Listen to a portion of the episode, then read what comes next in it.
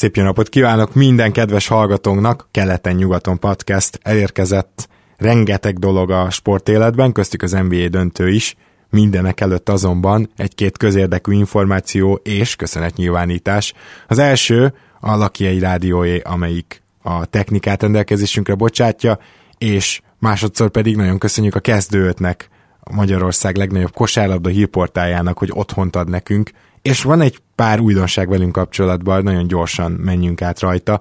Ugye költöztünk, a Podcast Gardennek megköszönjük az eddigi közreműködést, nem mindig volt elérhető a podcast, és ezt egy kicsit meguntuk, az az igazság, úgyhogy a SoundCloud úgyhogy a SoundCloud-on találtok meg ezután, és ezzel egy-két változás is járt, amit nem feltétlenül akartunk, de most még itt a mi kis műsor dinasztiánk elején, hogy így mondjam, bemertünk vállalni, tehát például iTunes-on újra kellett regisztrálni ezt a műsort, illetve egy-két ilyen fajta változás, úgyhogy erről meg majd Zoli mesél, aki megint itt van velem, szia!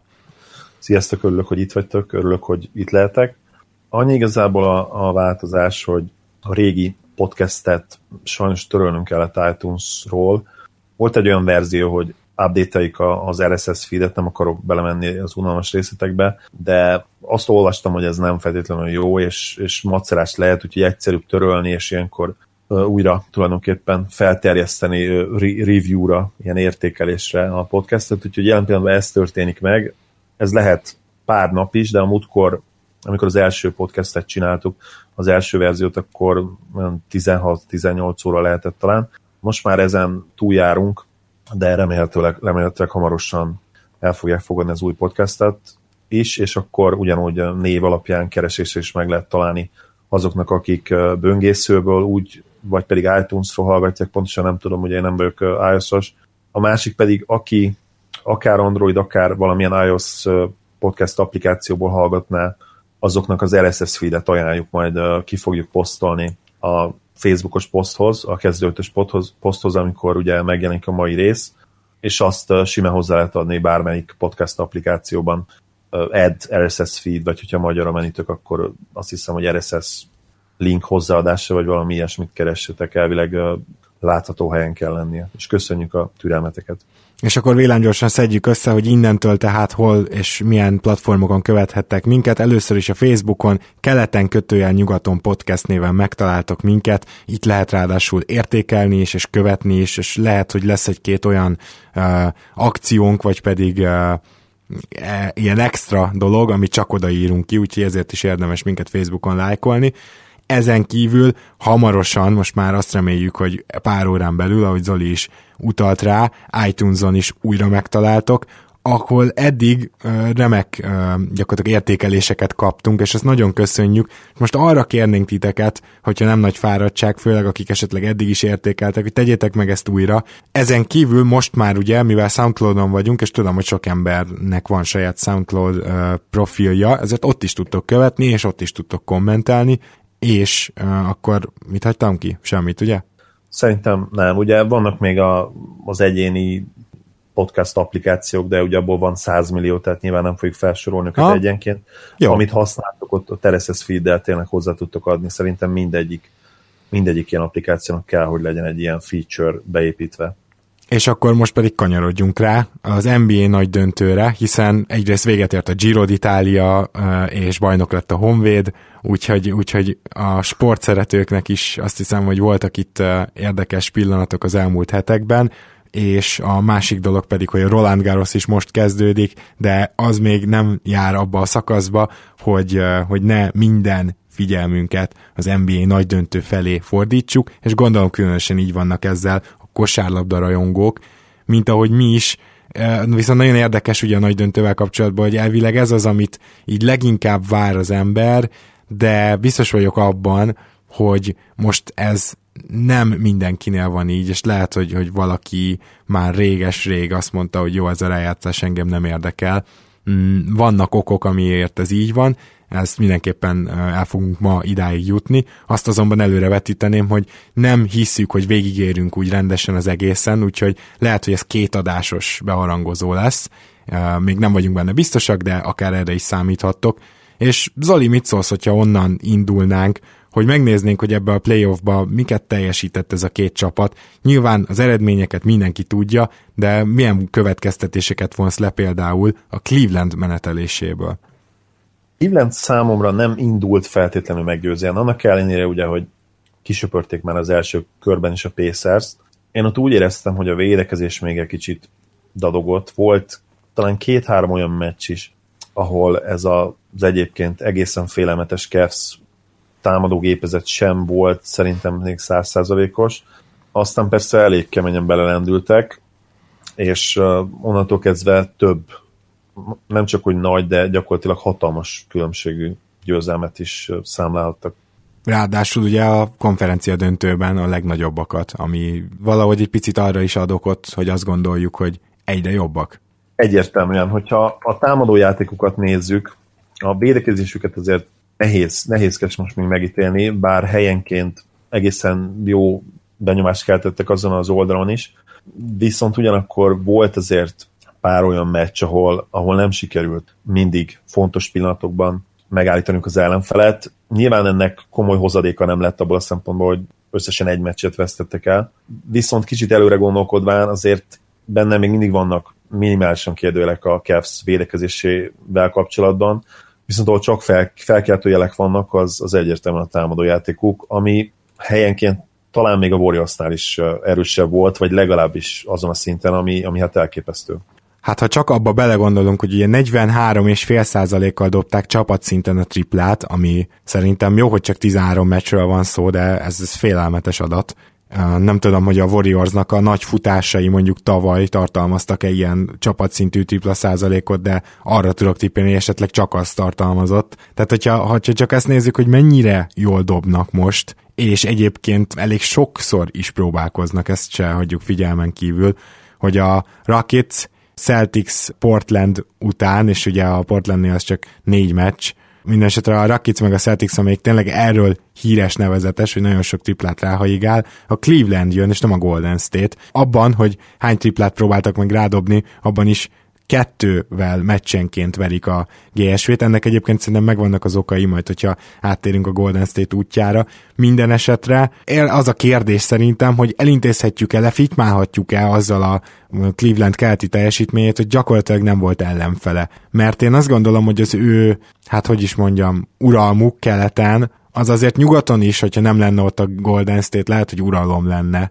és nem gondolom azt, hogy mondjuk a és nem gondolom azt, hogy akár a Spurs egy szinten van a Cleveland-del. Lehet lefitymálni a keletet, de ez akkor is nagyon impresszív számomra. Te mit gondolsz erről? Van egy visszatérő mondás amerikai sportokban, és nekem ez egyébként tetszik, és egyértelmű igazság van mögötte. Ugye úgy szól valahogy, hogy egy, egyetlen csapat sem tud más tenni, mint, mint azt a csapatot megverni, amelyik szembe jön. Tehát a, a Cavaliers nem fog tudni játszani a 98-as Bulls ellen, vagy, vagy a 88-as Lakers ellen, vagy a Celtics ellen, csak azt tudják megölni, aki szembe jön, és ebben egészen meggyőzőek voltak. Említettem az első kört, számomra ott még egy picikét döcögött, ugye kezdjük a gyorsan, nyilván nem fogunk belemenni itt már elemzésekbe, az első meccset ugye egy ponttal nyerték úgy, hogy a Pacers dobhatott a győzelemért, a második meccset hat ponttal sikerült megnyerniük, a harmadikat öt ponttal, és a negyediket négy ponttal. Tehát gyakorlatilag a legnagyobb különbségű győzelmük abban a párharcban 6 pont volt, ami, ami egészen elképesztő, annak tudatában, hogy utána mi történt. Ott még döcögött a gépezet, a védekezés nem állt a helyzet magaslatán, és azt kell mondjam, hogy támadásban sem voltak még annyira erősek, hiszen egyszer sem sikerült 120 pontot elérni, a leg, legmagasabb pontszámuk 119 volt abban a párharcban. Aztán a Raptor szellem már jött, jött az a dominancia, ami aztán tulajdonképpen kicsúcsosodott a, a Celtics ellen. Így van, tehát itt tényleg arról van szó, hogy akik szembejöttek, azokat nem csak megverték, hanem mindeközben olyan formában lendültek, hogy a, a Celtics-et már megalázó módon verték meg többször, már gyakorlatilag egyzőmecsnek tűnt a dolog. És hogyha ebbe belegondolunk, akkor azért teljesen jogos azt gondolni, hogy, hogy igenis a Cavs kihozta magából, amit ki kellett, hogy a döntőre formába lendüljön, még akkor is, hogyha gyengébbnek tekintjük az ellenfeleit. A másik nagyon érdekes dolog számomra a kevzel kapcsolatban, hogy a szemteszt egyértelműen elárulja azt, amit mondtál, hogy bizony itt a védekezéssel voltak gondok, és rendben van, oké, okay, de úgy statisztikailag a Cavs védekezése egyáltalán nem volt olyan tragikus. Főként a, egyébként biztos, hogy nagyon sokat kozmetikázott ezen a Boston elleni széria, ahol a Boston többször ilyen 80-90 pont környékén fejezte be a mérkőzést, és még amellett is, hogy mindig nem tartom olyan nagyon jónak a Cavs védekezését, tehát valahogy abban még muszáj lesz szintet lépniük, hogyha akarnak bármit kezdeni a warriors azért ebben is egy ilyen pozitív tendenciát látok, ebben is egy ilyen fejlődést, és ez biztató lehet számukra ugyanúgy.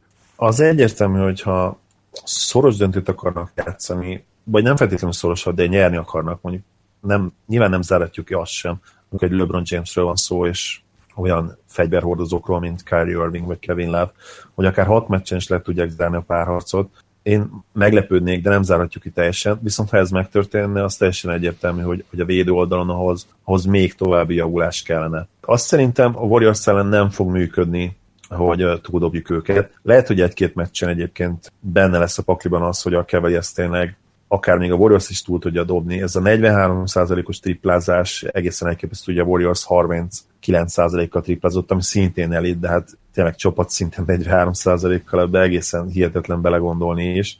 Viszont, hogyha beszélgetünk a kicsit a taktikákról, ma, ma ez nem feltétlenül fog egyébként megtörténni, kicsit Gábor említette, tematikailag is szerintem próbáljuk majd szétbontani, és akkor konkrét meccsapokról beszélni már, ugye egy-egy párharcokról, illetve csapatszinten is majd valószínűleg csütörtökön. Viszont fog majd erről beszélni, hogy gyakorlatilag a LeBron James rendszer, ami ezt lehetővé teszi a Cavaliersnél, és tényleg ő az alfaja és az omegája ezeknek a támadásoknak, és gyakorlatilag szinte egy személyben neki köszönhető az, hogy, hogy ilyen elképesztő módon tud dobni a, a Cavs. Viszont Na az is nagyon érdekes, ha már a védekezésnél tartunk, hogy a Golden State úgy futott egy 12-0-át, hogy a liga legjobb, és a saját magán kívül a liga másik legjobb védekezésével is szembe találta magát.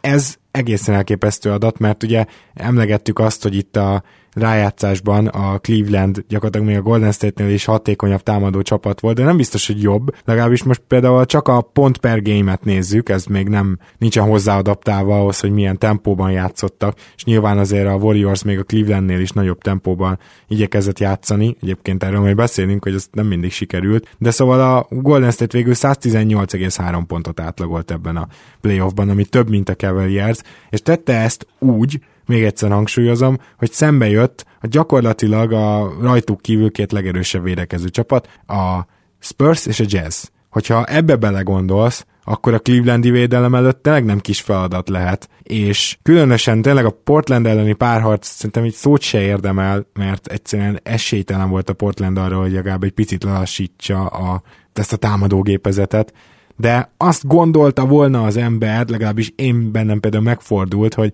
akár a jazz, akár a Spurs legalább egy kicsit tudja lassítani, és a Spursnek ez addig sikerült, még Lenard a pályán volt, ugye három negyeden keresztül, még annyi se. A jazznek pedig, és ezt tényleg nem túlzás ezt állítani, sikerült valamennyire lelassítani a Golden State-et, és még így is kikaptak 4 0 Szóval hogyha valaki magában úgy megpróbálja megfogalmazni, hogy mitől brutális ez a 12 nullás futás, akkor, akkor ettől. Nem attól, hogy a Jazz egy szörnyű rossz csapat. Nem attól, hogy a Spurs Leonard nélkül szörnyű rossz csapat, mert van egy rendszerük, amit játszanak, hanem az volt az igazán domináns, ahogy még hogyha egy picit sikerült is őket lelassítani, akkor sem volt esélye az ellenfélnek. Tehát kicsit kezdünk kifogyni azokból az eszközökből, amire azt gondolnánk, hogy na így lehet megverni őket. Én azt gondolom, hogy nekem válaszom is van arra, hogy miért történhetett ez meg. Hogyha megnézik az opponent statisztikákat, tehát az ellenfelek, a playoff csapatok ellenfeleinek a, az ellenük elért statisztikáit, hogy ilyen szép magyarosan fogalmazzak,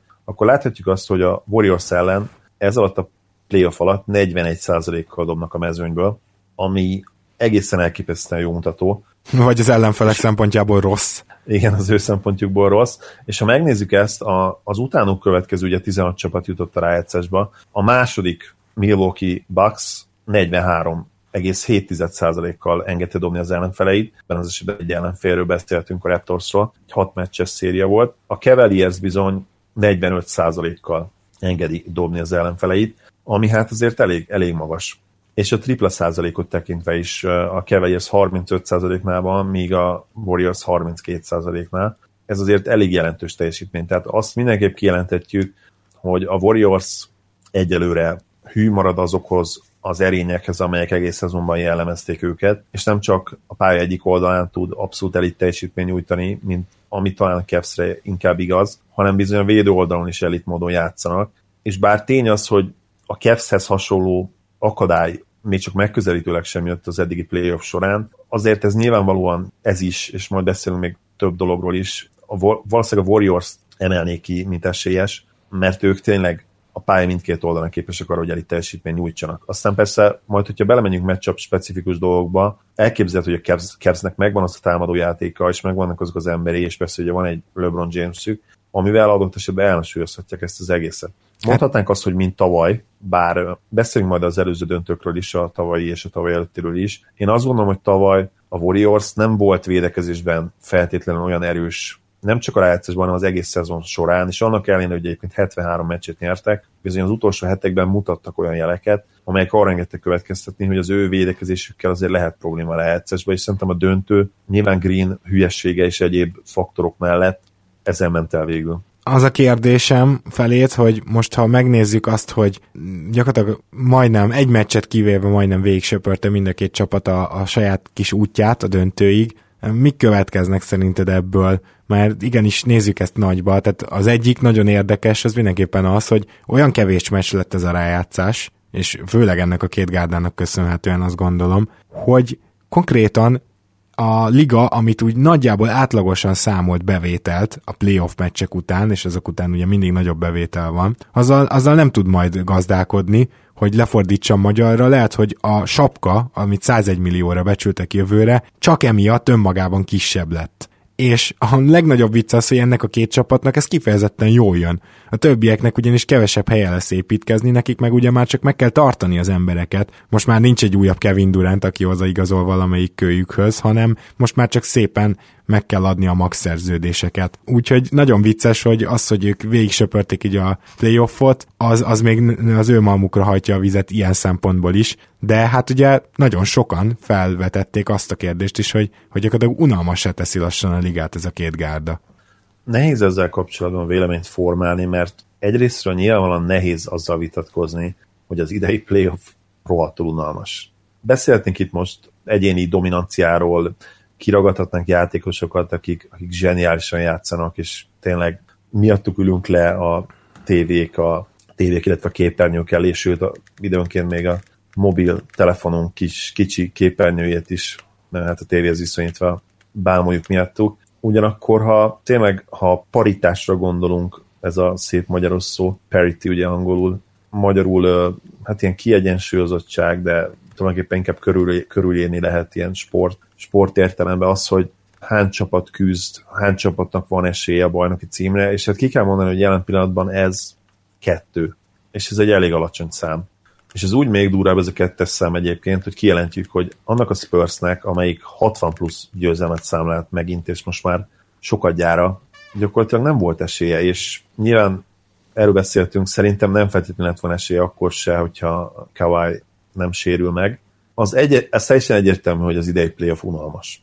Ezzel nehéz, és nem is akarok ezzel vitatkozni. Viszont azt nem tudom, hogy, hogy ez ténylegesen csak azért van, mert van két ennyire kiemelkedő csapatunk. Kicsit ebbe benne lehet az is, hogy mostanában nem feltétlenül jöttek össze azok a döntések, amik, amik az átlagos GM-eket jellemezték. Illetve azt is meg kell említeni nyilván, hogy van azért most, sajnos ez így jött össze, és ez ilyen érától érá, éráig nyilván változhat, hogy jelen pillanatban van nagyon sok fiatal csapatunk, akik szerintem felérhetnének erre a szintre, csak egyszerűen kell nekik még 4-5-6 év. Ha megnézzük a Sixers keretét például, olyan tehetségek vannak ott, akik akikből top 10-es játékos lehet. Simonsból egyértelműen, Embiidből egyértelműen top 10-es játékos lehet.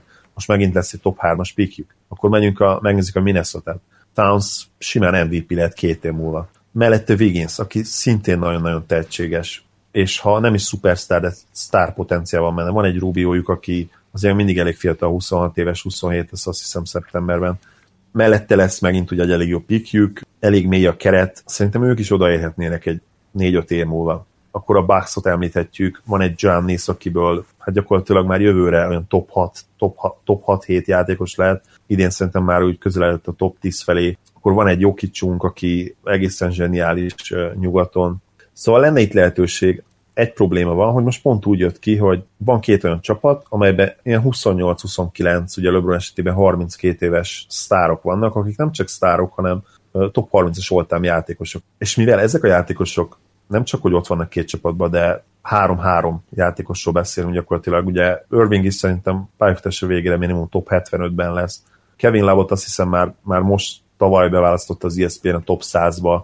A másik oldalon Clay Thompson is egyértelműen biztos, hogy top 75-ös, de legalábbis top 100-as játékos lesz. Green egyértelműen, Durant valószínűleg top 20-as, de top 30-as mindenképp, kör is ugyanez. Tehát ilyen, amikor ilyen csoportosulások összejönnek a ligában, akkor egyszerűen nem lehet mit kezdeni, hanem ki kell várni az idődet, és ezért gondolom én például azt, hogy a Celticsnek nem feltétlenül kellene most így hirtelen komoly játékosokra váltani azokat a pikeket. Hogyha megnézed azt, hogy valamilyen csapatnak a szurkolója, aki nem a Golden State-nek és a, nem a Clevelandnek szurkol, milyen vigaszt talál ebben, lehet, hogy olyan vigaszt, hogy felsoroltad a csapatát, mint potenciális jelölt arra, hogy 4-5-6 év múlva egy ugyanilyen szintű kontender legyen.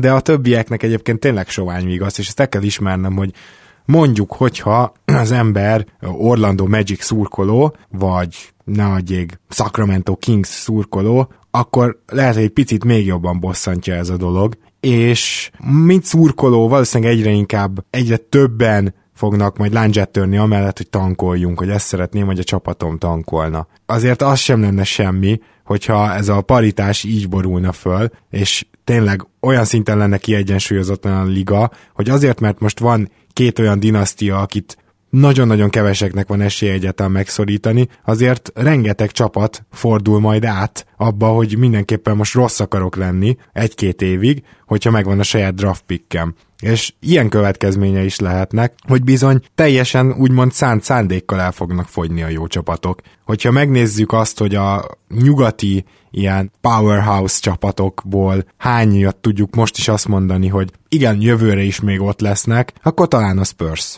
mert ki tudja, mi történik a clippers akár szét is szedhetik. A Memphis nem fogják szétszedni, de hatodik, hetedik helyre voltak jók idén is, OKC Kellene. szintén. A Houston gyakorlatilag kihozta a maximumot nagyjából ebből a rájátszásból, akármilyen furán is hangzik ez, és nézed, nézed, többiek igazából nem fognak még odaérni, vagy, vagy már nem. Gyak- gyakorlatilag egy ilyen generációváltás van nyugaton, ami miatt megszűntek a ilyen 55 győzelem fölött 5 csapat van szezonok. Keleten pedig egyszerűen nem sikerült a keletet annyira megerősíteni, hiába áramolnak oda a fiatal tehetségek, mert folyamatosan jobban draftolnak egyébként a nyugati GM-ek, ez hihetetlen, de azért, hogyha ilyen szempontból végignézzük egyszer a draftokat, és lehet végig is fogjuk. Az elmúlt években óriási a különbség, hogy hiába, hogy sokkal több keleti csapat draftolhatott átlagban jobb helyen, a nyugati draftok sokkal jobban sikerülnek. Úgyhogy e- egyelőre egy olyan időszakban vagyunk tényleg, hogy ez is elképzelhető számomra, hogy még nagyobb lesz itt a különbség, még kevesebb olyan csapat lesz, akinek jogos playoff helye van, meg aki be akar egyáltalán jutni, és lehet, hogy még nagyobb tankcsatákat láthatunk. Főként úgy, ráadásul, hogy ugye most, hogy nőtt a sapka, volt egy nyár, amikor kiosztottak rengeteg szarszerződést, de tényleg olyan igazán rossz szerződéseket, amit most már így egy év elteltével is mindenki lát, hogy, hogy ezt nem kellett volna, és ehhez hozzájött az, hogy mégsem nő tovább úgy a sapka, hogy ezek majd ne tűnjenek olyan rossznak, úgyhogy most megint azután, hogy ugye volt a lockout, és utána egy új CBA, és ott lehetett amnestizálni, egy pár rossz szerződést ugye ott ki lehetett rakni, és a régebbi rossz szerződések pedig már nem tűntek annyira annak, mert nőtt és nőtt a sapka. Most megint lesznek rossz szerződések a következő három-négy évben az NBA-ben. Ugye általában a Portlandet említjük, de rengeteget lehetne még említeni, a Lakers szurkolók is tudnának erről mesélni, és ezek a rossz szerződések, ezek valahol le fognak ketyegni, és ahol a rossz szerződések ketyegnek, ott megint csak nem lesz kontender csapat. Úgyhogy az az igazság, hogy akinek ez már most unalmas, és már most sajnálja a ligát, az készüljön fel, mert én nekem az a jóslatom, hogy ennél is rosszabb lesz a következő egy-két év. Engem sem sokkolna ez, és az előbb említetted, hogy lehet még rosszabb. Én ezt leírtam már a csoportban is, és teljesen komolyan gondolom, bármennyire is őrülte hangozhat elsőre. Én nem lepődnék meg azon, hogyha 2020-ban ez a két csapat zsinórban het egyére találkozna a döntőben. Abszolút nem sokkolna. Ez gyakorlatilag azt jelenti, hogy te mondjuk 2020-ig mered elképzelni, hogy James fent tudja tartani, ha nem is ezt a szintet, de, de egy komoly szintet.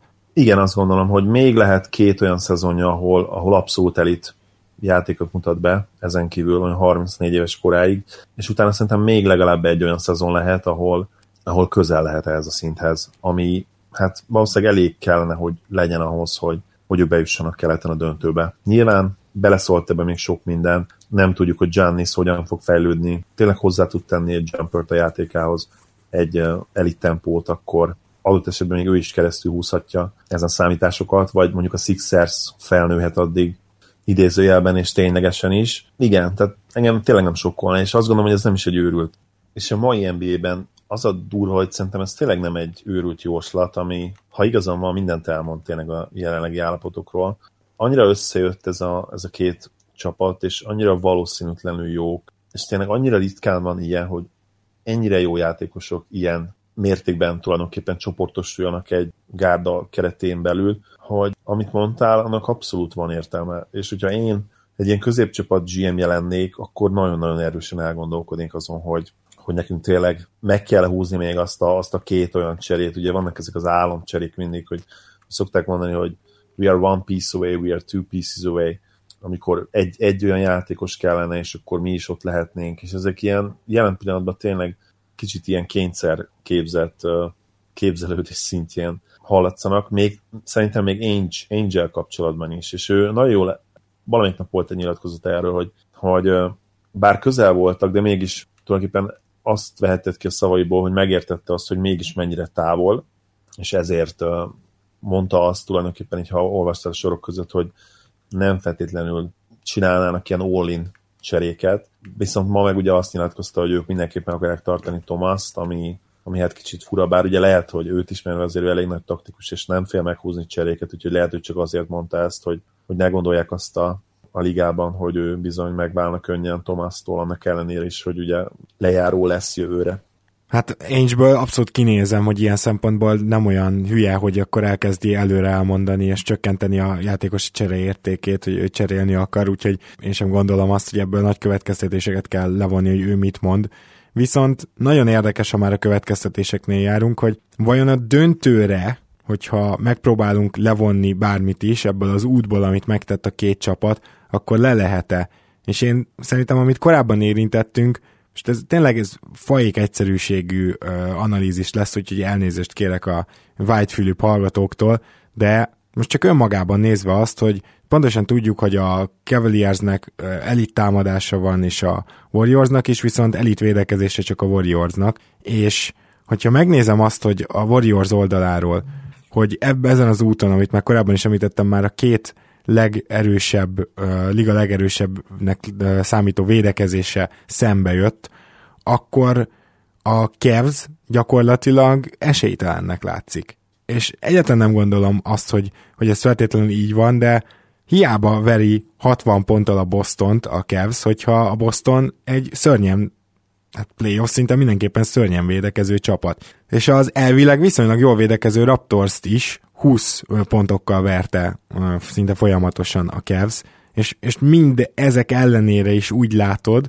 hogy a Golden State Warriorsnak az elit védekezése az képes lehet kicsit lassítani őket, és ha ez megtörténik, akkor nem lesz esélyük. Viszont, ha meg azt nézzük, ugye, hogy 2015-ben meg 16-ban hogy alakultak a döntők, akkor ne feledjük el, hogy ennek a két csapatnak igenis egy hatalmas múltja van, közös múltja, és ez mindent átsző, nem csak nem csak ilyen érzelmi dolgokról beszélünk most, hanem az, hogy mondjuk egy LeBron köré épített rendszer, az LeBron köré épített rendszer volt tavaly előtt is, és tavaly is, tavaly mondjuk szinte csúcsra járatva legalábbis én így gondolom. A Golden State rendszere is nagyjából hasonló volt, most van egy még hatékonyabb játékosuk, ugye Durant, de például ugye nincs ott a védekezésben, hát pont a Golden State ellen nem használható, de egyébként ugye a rájátszásig, illetve a rájátszás első köreiben kiválóan használható Bogut, valamint a lepattanózásuk is mindenképpen egyre inkább visszaesik ilyen szinten. Szóval vannak apró változások, de nagyjából két hasonló rendszer találkozik, és éppen ezért gondolom, hogy nem feltétlenül abból kell kiindulnunk náluk, hogy eddig a rájátszásban a két csapat mit tudott felmutatni. Mert a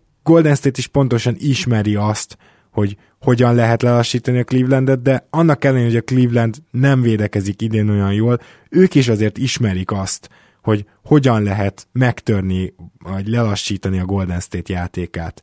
Úgyhogy éppen ezért egy picit talán a 2015-ös meg 2016-os döntő lehet, hogy, hogy többet elárul nekünk, még akkor is, hogyha most már itt van Kevin Durant. Mit gondolsz? Egyértelmű, hogy nem szabad figyelmen kívül hagyni. Szerintem még a 2015-ös döntőt sem. Annak ellenére, hogy ugye ott nagyon specifikus dolgok történtek, amelyek tényleg teljesen átírták az előzetes esélyeket. Ugye Irving az első meccsen egyébként egy kiváló mérkőzésen, ahol nem csak támadásban, de védekezésben is szinte egész végig extra tudott nyújtani. Sajnos ott sérült meg, azt hiszem, hogy meniszkusz szakadása volt a harmadik vagy negyedik negyedben, és ugye láb már előtte a, a Celtics ellen, amikor Olinik sikeresen kitépte a karját, őt már ott elvesztették a rájátszásra. Ennek ellenére az a, az a döntő is mutatott számunkra bizonyos dolgokat, például azt, hogy a Warriors mentálisan nem feltétlenül minden idők legerősebb csapata, vagy legalábbis akkor még nem voltak azok, és mondjuk ez ugye ez a trend folytatódott a tavalyi döntőben is, erről majd mesélünk. Ami érdekesség volt, hogy 2015-ös döntő az egy viszonylag lassú döntő volt. A, ha megnézik a pace akkor mind a két csapat 92 9.0-es, tehát 92-es pace átlagolt. Ugye ez a Clevelandnek volt nagyon az érdeke, hogy akkor, amikor nem nagyon voltak meg támadásban a fegyverek, hiszen lesérültek ezek a bizonyos uh, fegyverek, mégpedig Kevin Love-ról, és ugye egy idő után Irvingről is beszéltünk, ahogy te is említetted. Na most akkor nyilván, hogyha emellett ők futnak, akkor a Golden State az tropára veri őket, úgyhogy ott az volt igazából a Clevelandnek a, az egyetlen esélye, hogy minél tovább lassítsa a meccset, és ez, ez valamennyire sikerült is egyértelműen, és Baska posztolt tegnap egy videót, már kicsit említve a döntőt is, bár nem ez volt elsősorban a témája, de a kommentekben kicsit beszélgettünk, és, és ő mondta azt ott, hogy szerinte érdemes lesz az idei döntőben a Cavs-nek gyorsítani a játékot kifejezetten, ami számomra egyébként nem volt egyértelmű ugye első gondolatra, viszont miután kicsit gondolkodtam róla, én is így gondoltam, hogy elképzelhető, hogy ez működhet, és most, hogy ma, ma megnéztük ugye a statokat is, az, hogy mennyire jól tripláznak ők, és mennyire kifejezetten domináns tud lenni ez a támadójáték tulajdonképpen többféle védekezés ellen is. Most már is azt gondolom, hogy elképzelhető, hogy, hogy érdemes lenne a Cavs-nek maximalizálni a, a labdabirtoklásokat, és azt gondolom, hogy most ugye félig meddig ki is mondtad, hogy gyakorlatilag te is egyetértesz ebben. Nem, nem, abszolút nem mondtam ilyet, és nem is értek egyet. De, a két, de... ugye mondtad a 2015-ös döntőben, hogy akkor nem volt értelme. Hogy akkor nem volt értelme, igen, tehát uh, akkor, hogy is mondjam csak, tehát tavaly sem volt szerintem. Tavaly sem, egyféleképpen gondolom azt, hogy a Cleveland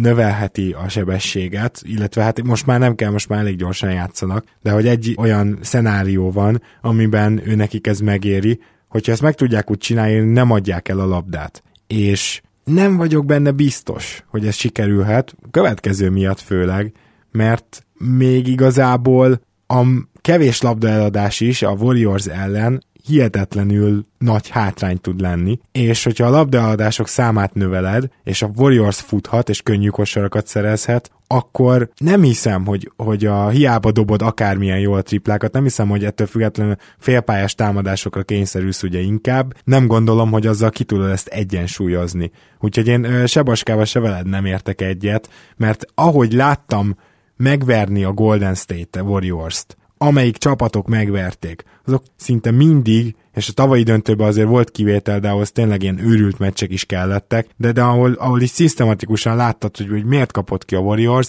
én ott általában azt tapasztalatot vonhattam le, hogy azért, mert egy lassú büntetődobó fesztivállá változtatták a meccset, és teljesen elvették a Golden State-nek a ritmusát. És én még mindig inkább ezt próbálnám meg. Tulajdonképpen mit csinálsz akkor, hogyha növeled a sebességet, egyrészt, amit mondtam, a TO-knak a veszélyét megnöveled, másrészt pedig egy ugye ilyen túl akarod dobni az ellenfelet, mert akkor biztos, hogy sok pont esik majd. És szerintem ez rizikós, ez attól is fog függni majd, hogy melyik csapat milyen dobott napot fog ki. És egy ilyen meccsen lehet, hogy mondjuk ez a két gárda még a Golden State védekezésével is mondjuk ilyen 130-126-os végeredményt hozna simán, tehát mint ami mondjuk volt két vagy három éve a Houston-Dallas párharcban, az nagyon emlékezetes volt erről. Tehát akkor, akkor, hogyha a Cleveland is növeli a pace szerintem a Warriors ennek csak örülni fog, és partner lesz ebbe, akkor lehet, hogy ilyen 130-126-os meccs lesz, de én azt gondolom, hogy a 130-126-os meccseket nem a Cleveland nyeri majd,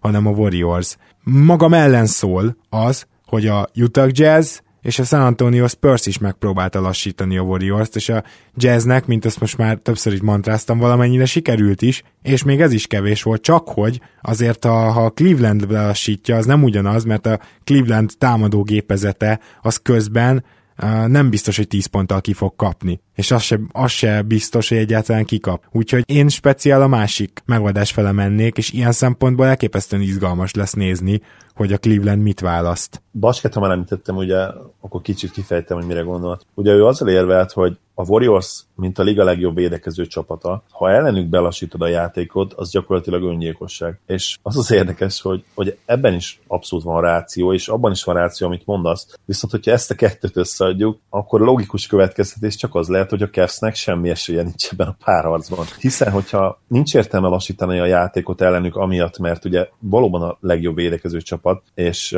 egyértelmű, hogy felállt védelemmel még hatékonyabban tudnak védekezni, tehát ez azért bajos, hogyha belassítod, és hogy Balázs írt írta is tegnap, tényleg közben ők úgyis rohanni fognak, tehát hogyha a Cavs a saját támadásainál belassítja a játékot, a Warriors attól még vígan fog rohanni, és tényleg be fognak rámolni, ahogy fogalmazott, 10 pontot pillanatokon belül. Ők pedig három labda birtoklásból nem biztos, hogy olyan sokat el tudnak érni addig, amíg, amíg a Warriors tényleg berak, mert ilyen másodperceket simán be tudnak rakni 10 pontot a közösbe. De hát ezt akkor tudják megtenni, tehát ezzel nem értek egyet. Tehát ez, ez így nagyon szépen hangzik, de ezt akkor tudják megtenni, hogyha a Cleveland eladja a labdát, hogyha ne, tehát nem arról van szó, hogy a Warriors gyorsabban hozza fel, gyorsabban hozza fel, de hogyha a Cleveland szépen visszaér, mert egy jó dobással, egy jó dobó helyzettel tudják befejezni az akciót, és mindenki vissza tud rendeződni, akkor a Warriors nem mondom, hogy hiába rohan, mert egy nagyon gyorsan felállított támadó séma is működhet, de az nem lesz egy transition dolog. De hogyha a Cleveland azt akar, hogy ne adja el a labdát, akkor meg nem rohanhat, és szerintem akkor rámol be a Warriors 10 pontot, nem magától, meg csak úgy, hanem akkor, hogyha tudnak futni, és jönnek a transition tripláik. Úgyhogy nem értek egyet ezzel a felvetéssel. Jó, de azzal talán akkor egyetértesz, hogy akkor végül is összeraktuk, hogy mi kell a cavaliers hogy nyerni akarjanak. Nem szabad se lassítani a tempót, se gyorsítani. Jó, igen, nem, én, én mondom, én, én magam is teljes kétségbe vagyok esve, hogy a saját álláspontomat sem tudom rendesen megvédeni, de az biztos, hogy úgy kell vigyázniuk a labdára, mint hogyha a, az ország nemzeti aranytartaléka lenne. Tényleg. Tehát itt nem szabad eladni egyszer sem a labdát, hogyha lehet, ez nyilván lehetetlen, nagyon kevésszer, ez, ez lesz az első dolog, és hogyha mondjuk meg tudnák azt csinálni, hogy emellett, hogy nem adják el a labdát, sok lerohanást végigvisznek, és úgy gyorsítják a játékot, hogy tényleg James kilő és Love jön az egész pályás passzaival. Egyébként biztos vagyok benne, hogy erre készülni fog majd a Golden State, de akárhogy is, ha ezt meg tudják csinálni, és közben nem adogatják el a labdát támadásban, akkor el tudom képzelni, hogy egy, egy magasabb tempó mellett is esetleg hatékonyabbak lehetnek, csak ez ilyen uh, utopisztikusan hangzik számomra, hogy ezt meg lehessen csinálni. Hogyha viszont ki tudják zökkenteni a Golden State Warriors-t, és büntetőket kényszerülnek dobni, ráadásul lehetőleg nem Curry és Durant, hogyha végig kell tényleg támadniuk, és lehet, hogy 24. másodpercben is bedobják, de, de akkor is ez nem az ő játékuk. Például az ilyen mérkőzéseken Clay Thompson rendszeresen akkorákat szenved, hát neki aztán a legnagyobb ilyen hogy is mondjam, csak plusz faktor, amikor a Golden State igazán tud rohanni, mert akkor sokkal több üres transition triplát dob, és hogyha gyorsan támadnak, akkor is sokkal több üres helyzetből dobhat. Ő neki a leges legnagyobb rémálom mérkőzései szoktak lenni azok, ahol lassabban kényszerül játszani a csapat. Úgyhogy még mindig azt tartom összességében hatékonyabbnak. Aztán lehet, hogy Vaskának is neked lesz igazad közben nekem eszembe jutott, szerintem egy nagyon jó ötlet, hogy hívjuk egy kicsit segítségül a, a 2016-os döntőt. Miért? Ugye a 2017-es még, még nem történt meg, azt nehéz lenne. A 2015-ös pedig, bár, bár nem teljesen irre, irreleváns, azért, azért relevánsnak nevezni nyilván túlzás lenne. Most kicsit fordítsuk a szerepeket, és most én átveszem tőled a műsorvezetői szerepkört, ha megengeded, és mondok neked majd pár kiragadott, kiragadott statisztikát, és próbáljunk meg akkor tényleg logikailag ebből egy kicsit előre nézvén is uh, valamit kihozni. Ugye beszéltünk a pace-ről. A Warriors az idei rájátszásban 102-es pace-t uh, tud átlagolni, amivel a Blazers mögött másodikak az idei play ban És ez azért nagyon durva, mert még egyszer hangsúlyoznám, hogy a Jazzel és a, a spurs is játszottak, és egyik csapat sem egy gyors, uh, já, tehát érted, az azért mégiscsak két szereplős, Igen. tehát még így is másodikok lettek, hihetetlen. Itt hazudtam, a 102,3-as pace volt a Blazersnek, és a Warriors 100.3-mal áll. Akkor ugye azt konstatáltuk, hogy ez a 100.3 ez magasabb is lehetne. Viszont akkor nézzük meg a 2016-os döntőt. Ott két csapat 92-es pace tudott átlagolni. Akkor te ezt egyértelműen olyan faktornak gondolnád, egyébként a basketball reference nagyon rendes, ők négy, négy faktort kiemelnek, amiért szerintük úgy alakult a döntő, ahogy, és az egyik ez volt, hogy, hogy 92-es volt a pace. Akkor azt gondolom, hogy ez egyértelműen az egyik oka volt annak, amiért végül nyerni tudott a Cavaliers. Tudod, mi lenne még érdekesebb, hogyha meg tudnánk esetleg azt nézni, nem tudom, hogy van erre lehetőség, mert basketball reference az ne, nem nekem van nyitva, hanem neked, úgyhogy most ráthárítom, hogy hm. ugye amikor fordított és három meccset megnyert egymás után a Cavs, az a három meccs vajon lassabb volt mint az első négy. Az már lehet, hogy egy nagyon érdekes dolgot hozna ki. Minden esetre örülök neki, hogy egy picit engem igazol ez a 92-es pace, de ez sem jelent semmit, mert még egyszer mondom, én is abszolút tudnék a Baska és általat felvetett dolog mellett is érvelni.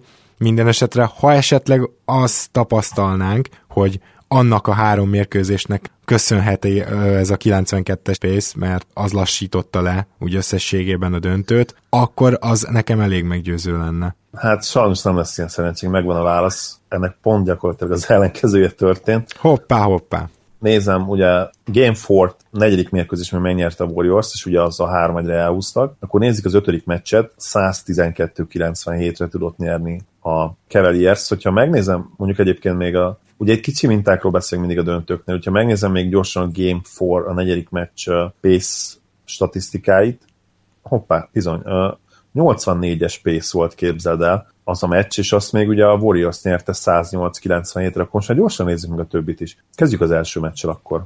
Az első meccset 104-89-re nyerte a Warriors, és ott bizony egy 89-es pace volt, tehát Warriors győzelem, alacsony pace. Nézzük a másodikat, amit nagyon-nagyon csúnyán megnyert a Warriors szintén 110-77-re, hogy gyakorlatilag sokan le is írták a meccseket. Ott egy 93-as pace volt, ami mondjuk szintén nem annyira nagyon magas még. Uh-huh.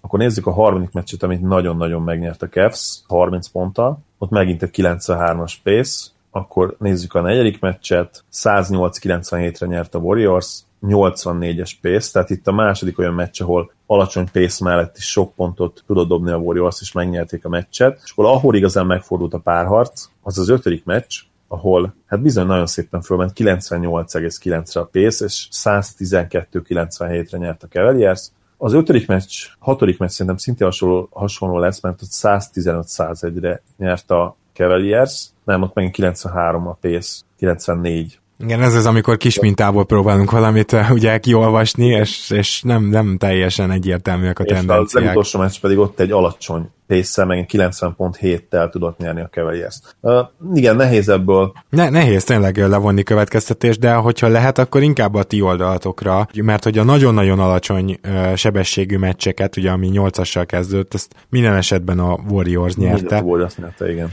Úgy e, ez tényleg érdekes, és, és egy kicsit ellentmond a még a elméletemnek. A... Van még egy dolog, hogyha már itt tartunk, hogy mi hogy közelíthetné meg ezt a Cleveland, majd nyilván választ kapunk csütörtökön csütörtök hajnalban, hogy, hogy gyorsan játszanak-e, vagy megpróbálják-e belassítani a Warriors-t, vagy bármelyikkel van-e esetleg esélyük, de hogy a Warriors hogyan menjen neki ennek a Cleveland elleni párharcnak, mert azt gondolom, hogy egyértelműen csorba esett az ő büszkeségükön tavaly, és hogyha most ezt ki akarják javítani, akkor nem hagyhatják azt, hogy James tudjon dominálni, és mellette még Love vagy Irving megőrüljön. Jamesnek az idei rájátszását elnézve, őt nem biztos, hogy le lehet lassítani. Iguldala is ezért már 33 éves, és bizony látszik rajta, hogy lassul. Ez idei idényben szerintem teljesen egyértelműen kevesebbet is játszik, ugye. Tehát őt nem biztos, hogy le lehet lassítani, de hogyha megpróbálkozik Golden State, és minden emberanyaga megvan hozzá, hogy Jameson azért egy relatíve jó védő Igudala védekezze a legtöbbet, és a többiekről minél kevesebbet segítsenek le, ha lehet, akkor csak Tisztán Thompsonról segítsenek ugye le, és, és mindent egyébként lehetőleg elváltsanak, tehát folyamatosan legyen ember, aki őrzi a tripladobókat, akkor az lesz a siker kulcsa.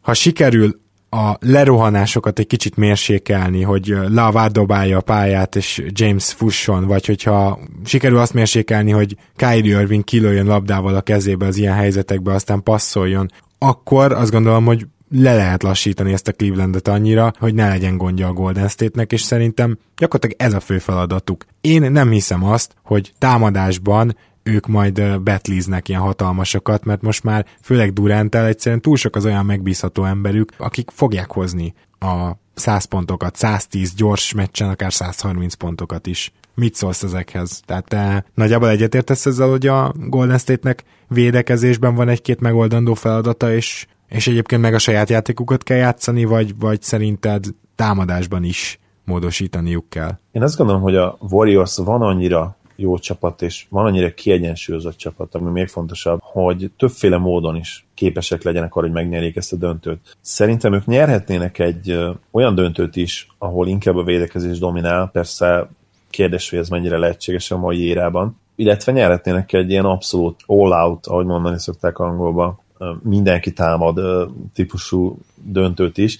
Viszont közben megnéztem a 2015-ös döntős statjait is Pace szempontjából, csak nem bírtam magammal, és azért elég érdekes, hogy a Warriors 4 győzelméből háromnál is megint csak 90 alatt volt, tehát 8-assal kezdődött a pészük, ami, ami azért úgy már elég érdekes. Nem azt mondom, hogy ez egy hatalmas minta, ez a 6-7 meccs a két döntő alapján, de azt hiszem, hogy nem találtunk olyan 80-as pace, pace lezajlott meccset, amit a Cavs nyert volna, ugye? Hát, ha csak a 2015-ös döntőben nincs ilyen. Nincs. Amit nyertek, mind, mindegyiknél 90 fölött volt, mind a két győzelmüknél. Hát ez tényleg, tényleg nagyon érdekes. Lehet, hogy az arany középút lesz az igazi? Ki tudja. Egyébként, ha logikusan végig gondoljuk, azért van értelme. A, a Warriors ugye egy elit támadó csapat, és ők szerintem meg tudják találni ezeket a dobóhelyzeteket a félpályás támadásoknál is. Ugye van nagyon sok olyan figurájuk, ami, ami a half-court uh, szetteknél is uh, nagyon hatékony tud lenni az egész csapat mozgásban van, és nyilván az is segítség, hogy az olyan támadásoknál is, ahol valami hiba csúszik a rendszerbe, ott még mindig számíthatnak arra, hogy, hogy az egyik, még 2015-ben is számítottak arra, hogy akkor még kettő elképesztő dobójuk közül valamelyik megmenti úgymond a támadást, most pedig aztán tényleg gyakorlatilag a kezdő 80%-ára számíthatnak ebből a szempontból. Ha, ha ezt végig gondoljuk, és azt, hogy ők védekezésben azért tényleg kiváló teljesítményt tudnak nyújtani szinte minden évben az utóbbi három-négy évben. Kivétel egyébként pont a, a tavalyi döntő, és ugye az az időszak, amiről beszéltem a rájátszás vége felé. Szóval, hogyha van egy ilyen csapatod, aki támadásban megoldja, nyilván a Warriors szeret rohanni, tehát ezt nem tagadhatjuk, de, de tényleg meg tudják oldani a félpályás szetteket is, és vannak kiváló támadóik. Míg védekezésben nyilván előny az, hogyha lassabb a pace, hiszen ez minden, minden védőcsapatnak az előnyére válik tulajdonképpen sokkal egyszerűbb úgy megállítani, főleg ha mondjuk egy LeBronról beszélünk, amikor nincs arra módja, hogy teljesen be, felvegye azt a sebességet, amivel ő tud időnként a gyűrűre törni. Ugyanez Irvingnél, hogyha félpályán kell szenvedni, kellenek az árások, nem tud belállni annyira egy uh, transition triplába, akkor azért nyilvánvalóan sokkal nehezebb az ő helyzetük is. Szóval ebben szempontból számomra ez nem annyira meglepetés. Elfogadjuk ezt a 6-7 meccset, mint mondjuk releváns mintát, akkor tényleg elképzelhető ki kell mondanunk, hogy a Warriorsnak lehet, hogy előnyire válna az, hogyha ők most sokkolnák tulajdonképpen a világot, és, és tényleg lassítanák a játékot.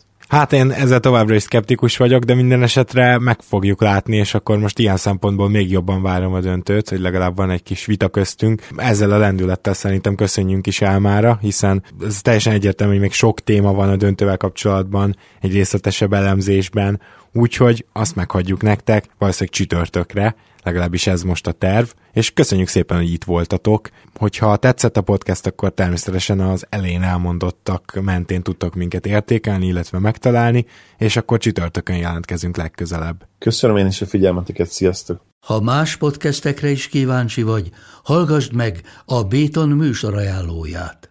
El tudod képzelni, hogy a podcastet, amit éppen most hallgattál, fél év múlva már a mesterséges intelligencia generálja? Mi sem. De ha érdekel, eljötte már a gépek lázadása. Hallgass bele az Embertelen podcastbe. Orsós Lajos vagyok, a műsor házigazdája. Egyelőre még élőben. Egyelőre. Fedezzük fel együtt, hogyan ismerkedik, randizik, mesél és vitatkozik Betty és Péter, két teljesen mesterséges intelligencia. Lajos, a podcast címét mond még egyszer, Léci. Oké. Okay. Embertelen podcast.